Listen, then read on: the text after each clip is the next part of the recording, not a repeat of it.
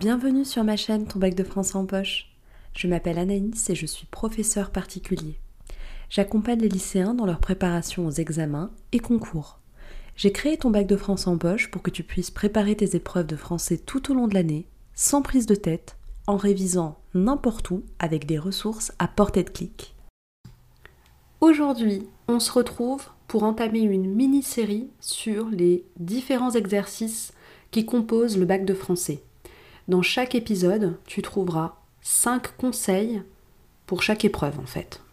Et on commence avec le commentaire. N'oublie pas de télécharger la petite fiche qui accompagne cet épisode pour pouvoir prendre des notes.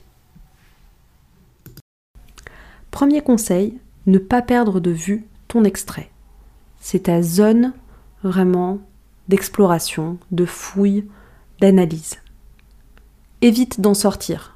Tu peux effectivement faire des parallèles, mais ça doit être fait rapidement. Et tu ne dois pas esquiver le texte. Le texte est là, c'est la difficulté que tu dois affronter. Deuxième conseil. Commence par des repérages plus généraux. Ne te lance pas à corps perdu dans un, dans un listing des figures de style qui ne servirait à rien. Commence d'abord par apprivoiser ce texte, voir quelle est sa forme exacte, qu'est-ce que c'est, c'est quoi ce texte que tu as sous les yeux? C'est une lettre, c'est un monologue, c'est une scène d'amour, c'est une scène de rencontre, euh, c'est un pamphlet, c'est un réquisitoire, j'en sais rien. Qu'est-ce que c'est?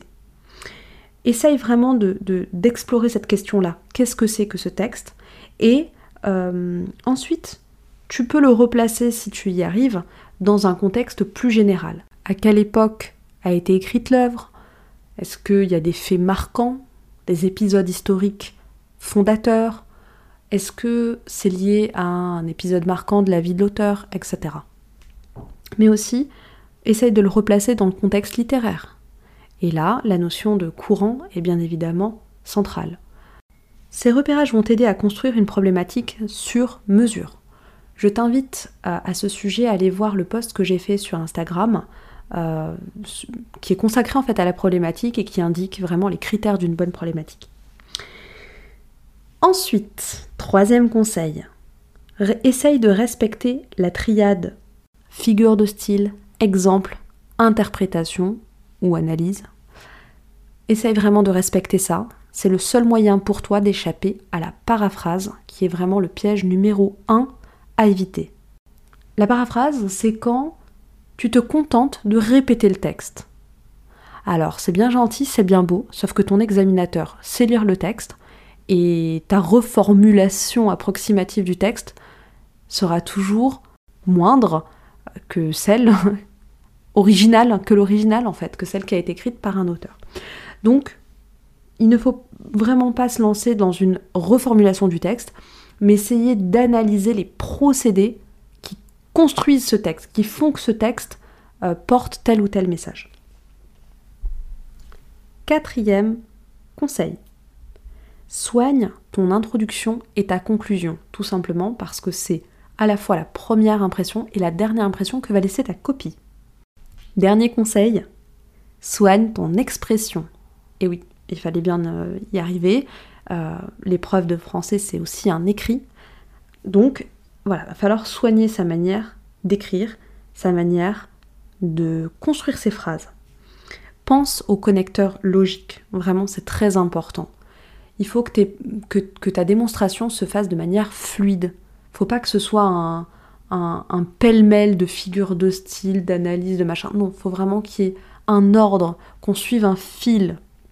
Et puis, pense aux transitions, à soigner tes transitions. Et puis, bien évidemment, relis-toi, relis ta copie. Voilà les 5 conseils que je donnerai pour réussir le commentaire de français. J'espère que ces conseils te seront utiles. Je te donne rendez-vous dans le prochain épisode si tu veux en savoir plus sur la dissertation. Si cet épisode t'a plu, pense à t'abonner à ma chaîne pour ne rien rater et à mettre 5 étoiles pour récompenser mon travail. N'hésite pas à me suivre également sur Instagram, Facebook, Pinterest pour un max de contenu gratuit. J'ai envie de t'offrir une petite citation de Lao Tse pour terminer qui explique que l'échec est le fondement de la réussite. même si tu t'es ramassé plein de fois en commentaire, persévère, car justement c'est avec toutes les erreurs que tu as commises que tu pourras t'améliorer. Je te laisse méditer là-dessus. Merci pour ton écoute et je te dis à bientôt sur ma chaîne.